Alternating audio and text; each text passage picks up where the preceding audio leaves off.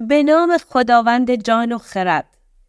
20 بهمن 2582 شاهنشاهی برابر با نهم فوریه 2024 میلادی. من میترا جشنی هستم با اپیزود سوم از پادکست خبری چاپار.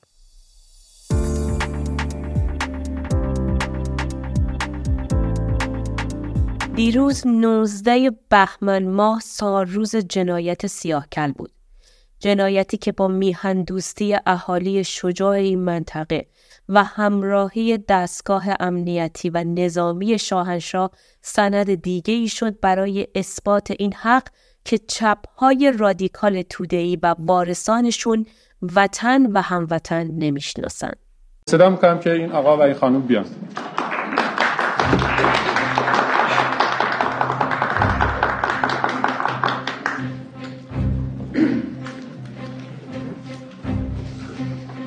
بفرمایید. روتون این طرف.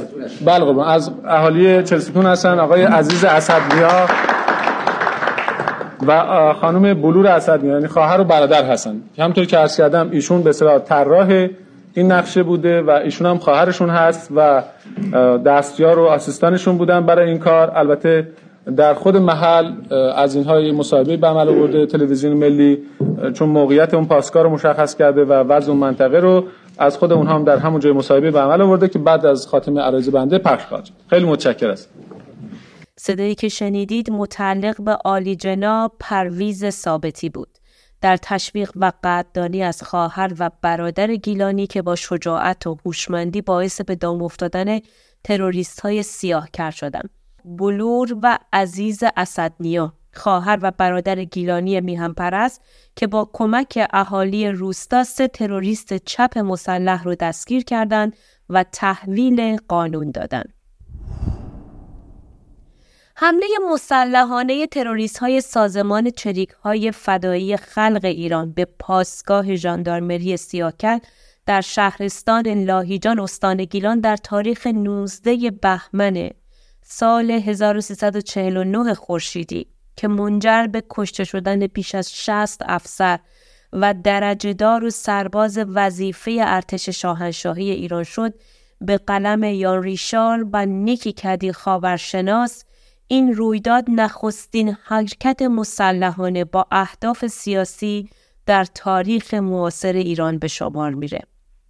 این سیاه دلها یکی از دلایل انتخابشون برای سیاهکل سابقه شورش میرزا یونس استاد سرایی یا همون میرزا کوچکان جنگلی در اون منطقه بوده. قافل از این که مردمان این ناحیه از تبار مازیار اسپهبد تبورستان هستند نه از جنس تروریست های خود فروخته به شوروی.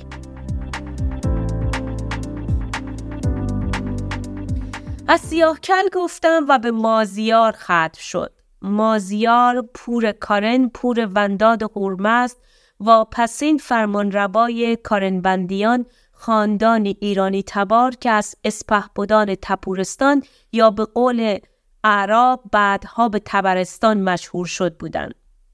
امین احمد رازی تسکر نویس عصر صفوی گستره تپورستان را از جرجان و دامقان تا لاهیجان می‌دونه. آغاز شاهی دودمان کارینبندیان در تپورستان از زمان انوشیربان خسرو یکم پسر قباد یکم بود که با از میون برداشتن برادر خودش کیبوس یا همون کاووس که از سوی پدرش قباد فرمان ربای تپورستان شده بود حکومت این ناحیه رو به کارن پهلوی ارث. خاندان کارن پهلوی به پارسی میانه کارن پهلو یک خاندان آریایی و سکایی تبار و یکی از هفت خاندان ممتاز ایران باستان در عصر اشکانیان و ساسانیان بودند. اکثر تاریخدانها خاندان کارن رو از نسل کارن بزرگ یعنی فرزند کاوه و نوه فریدون می‌دونن که تپورستان مرکز فرمان ربایی اونها بوده. مازیار پسر کارن دوم اسپهبد باوندی بود که فرمانروای تپورستان شد. حالا از تبارشناسی مازیار که بگذریم اونچه درباره مازیار برای ما اهمیت ویژه‌ای داره این هستش که اون رهبر خیزش در برابر چیرگی تازیان و از جمله چیرگی خلافت عباسی بر ایران بود و در پایانه های سال 838 میلادی یا همون 224 هجری قمری یعنی 6 سال و اندی پس از آغاز خلافت معتصم عباسی ضد عباسیان خیزش کرد. مازیار یا یاری رساننده شده توسط ایزد ماه رو بسیاری هم داستان با بابک خورمدی می‌دونن در تاریخ تبرستان درباره همداستانی مازیار با بابک خورمدین نوشته شده که مازیار بابک مزدکی دیگر زمیان یعنی غیر مسلمانان مجوس را علمها دادند و حکم بر مسلمانان تا مسجدها خراب می کردند و آثار اسلام را محو می نمودند.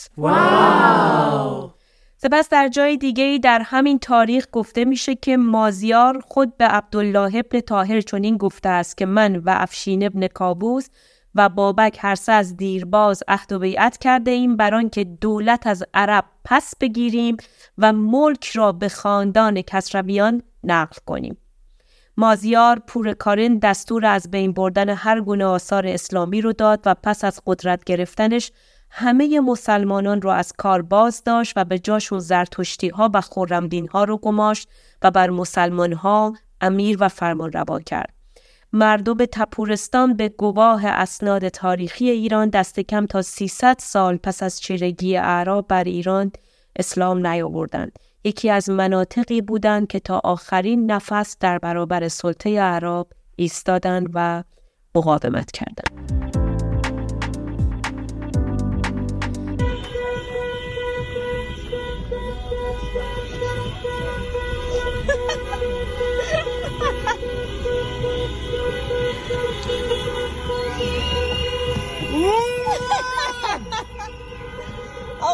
باختیم ما خوشحالیم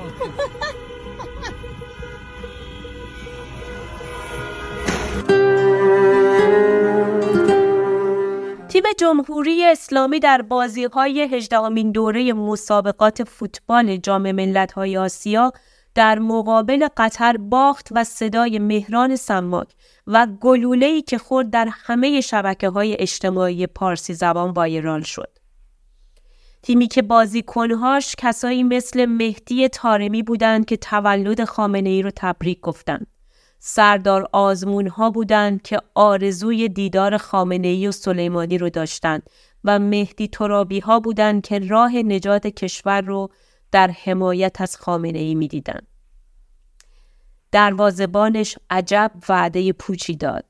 گفتم من 22 بهمن ایرانم. باور کنید همونو کپی می‌کنم. هر کی میگه کی میای میگم 22 بهمن من ایرانم.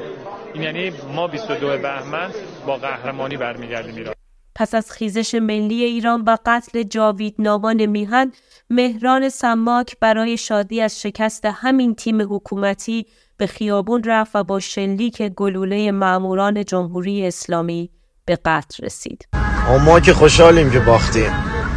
اینم جایی که داداشم آخرین شب اونجا بود.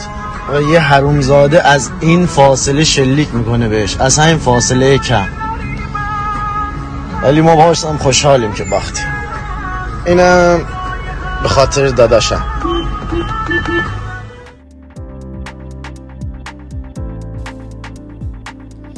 شرکت متا مالک اینستاگرام حسابهای کاربری رسمی علی خامنه ای رهبر جنایتکار جمهوری اسلامی رو در پیام رسان اجتماعیش مسدود کرد. شرکت متا روز پنجشنبه 19 بهمن در پاسخ به ایمیل رادیو فردا گفته بود که ما این حسابهای کاربری رو به دلیل نقض مکرر سیاست ما در خصوص نهادها و افراد خطرناک مسدود کردیم.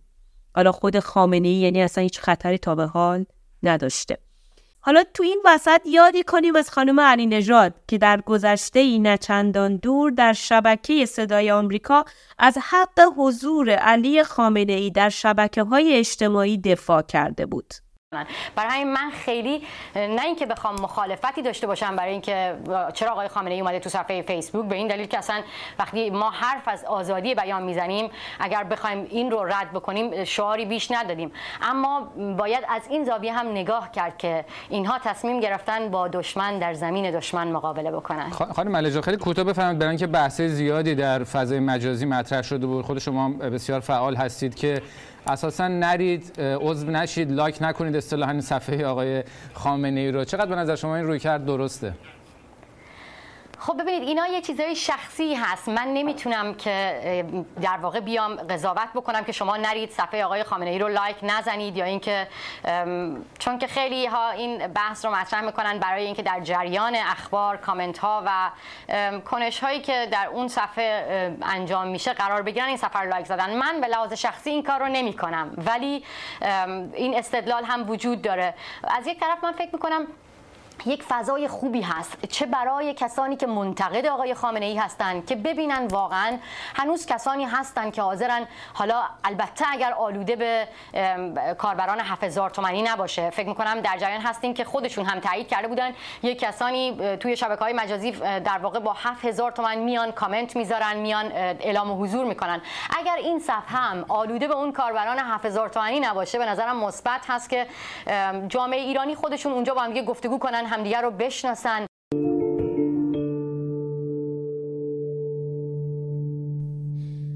بله البته ناگفته نمونه که ایشون بعدتر در واکنش به انتقادهای بجایی که بهشون شده بود. برای اینکه ایشون رفته بودن و در نشستی گفته بودن که کاربران شبکه های اجتماعی ایرانی که طرفداران ترامپ هستند troll و bot ن و از big tech ها خواسته بود که اونها رو حذف بکنه هشتگ ban خامنه ای رو زد و به کسانی که به درستی به ایشون انتقاد کرده بودن رنگ حمایت از خامنه ای رو زد که بعدتر درباره این به تفصیل صحبت خواهیم کرد. در اپیزود پیشین پادکستمون درباره یک زوج ایرانی صحبت کردیم که با اسناد هویتی جعلی افغان پناهندگی قلابی را از دولت سوئد دریافت کرده بودند و بعدم در صدد ترور یهودی های سوئد بر اومده بودم. یکی از موردهای عجیبی هم که در این پرونده موجود بود این بود که به رغم تمام رد فلگ ها و یا همون پرچم های قرمزی که موقع مصاحبه این زوج در پروندهشون داشتن باز هم موفق به عقص پناهندگی سوئد شده بودم. امروز تو پودکین آزرمه روزنامه نگار پژوهشگری که بر روی این پرونده کار می‌کنه با من تماس گرفت و توضیحات جدیدی رو در رابطه با این پرونده داد. اگر یادتون باشه در پادکست گذشته با پوتکین در این باره من صحبت کردم و چیزی رو که امروز به من پوتکین خبر داد در واقع update خبری هست که در اپیزود قبلی پادکست دربارهش صحبت کرده بودیم. اما یه مورد جالب ترم اینجاست که این زوج وقتی که در سال 2021 از ایران برمیگردند و به دلیل همکاری با یک گروه تروریستی که اطلاعاتش رو پلیس امنیت سوئد می‌تونه به دست بیاره بازداشت میشن بدون اینکه محاکمه بشن به ایران برگردونده یا همون دیپورت میشن در سال 2022 حالا update تازه این خبر رو از خود پوتکین بشنویم. یک روز بعد از اینکه مقاله من توی کیهان لندن چاپ شد اطلاعات جدیدی به دست من از یه منبع موثق رسید. در مورد اینکه چطور اینا تونستن که پناهندگی بگیرن با وجود این همه اشکالاتی که در پروندهشون بود شاید خب این برای خیلی از ما بیشتر قابل انتظار باشه.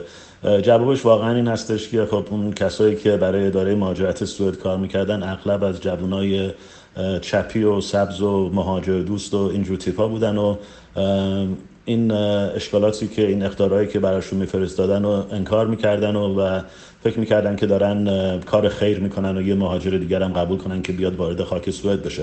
اما در مورد اینکه چرا دادستانی کوتاهی کردش طبق اطلاعی که منبع موثق به من فرستاد جریان این بوده که ببینید سرویس اینتلیجنس سوئد سپو فقط به نخست وزیر کشور جوابگو هستش اون موقع هم که نخست وزیر اون خانم رهبر حزب سوسیال دموکرات چپ سوئد خانم اندرسون بودش. و خانم اندرسون اون موقع تحت فشار بود از طرف دولت ایران. برای اینکه هم گروگان های سوئدی تبار در ایران بودن هم داشتن به دولت سوئد سر محاکمه حمید نوری فشار می آوردن و اینکه بیاد اینا رو هم محکوم بکنه و زندانی بکنه یه دردسر دیگه ای برای سوئد. برای همین خانم اندرسون به رئیس سرویس امنیتی سوئد گفته بودش که تا اونجا که می‌کنه تا اونجا که می‌تونه در مورد فرستادن مدارک این پرونده به دادستانی کوتاهی بکنه. و همین باعث شدش که دادستانی نتونست به موقع مدارک رو جمع آوری بکنه که بتونه یه محاکمه انجام بده و این دو نفر رو زندانی بکنه. و ترجیح دولت سوئد این بودش که اینا فقط دوباره به ایران اخراج بشه. نکته که به نظر من ولی خیلی مهم هستش تو این پرونده این تلاشی هستش که جمهوری اسلامی می‌کنه که تا بتونه این سلول های خفتش رو به اصطلاح در بفرسته به اروپا و در خاک اروپا مستقر بکنه. و نحوهی که این کار رو می‌کنه دقیقا بهره برداری از این سیاست مهاجر پذیری بدون چک کردن بدون کنترل کردن و نامحدودی هستش که در اروپا متداول شده و دولت های متخاصم مثل جمهوری اسلامی دارن حد اکثر بهره برداری رو از این سیاست غلط می‌کنن.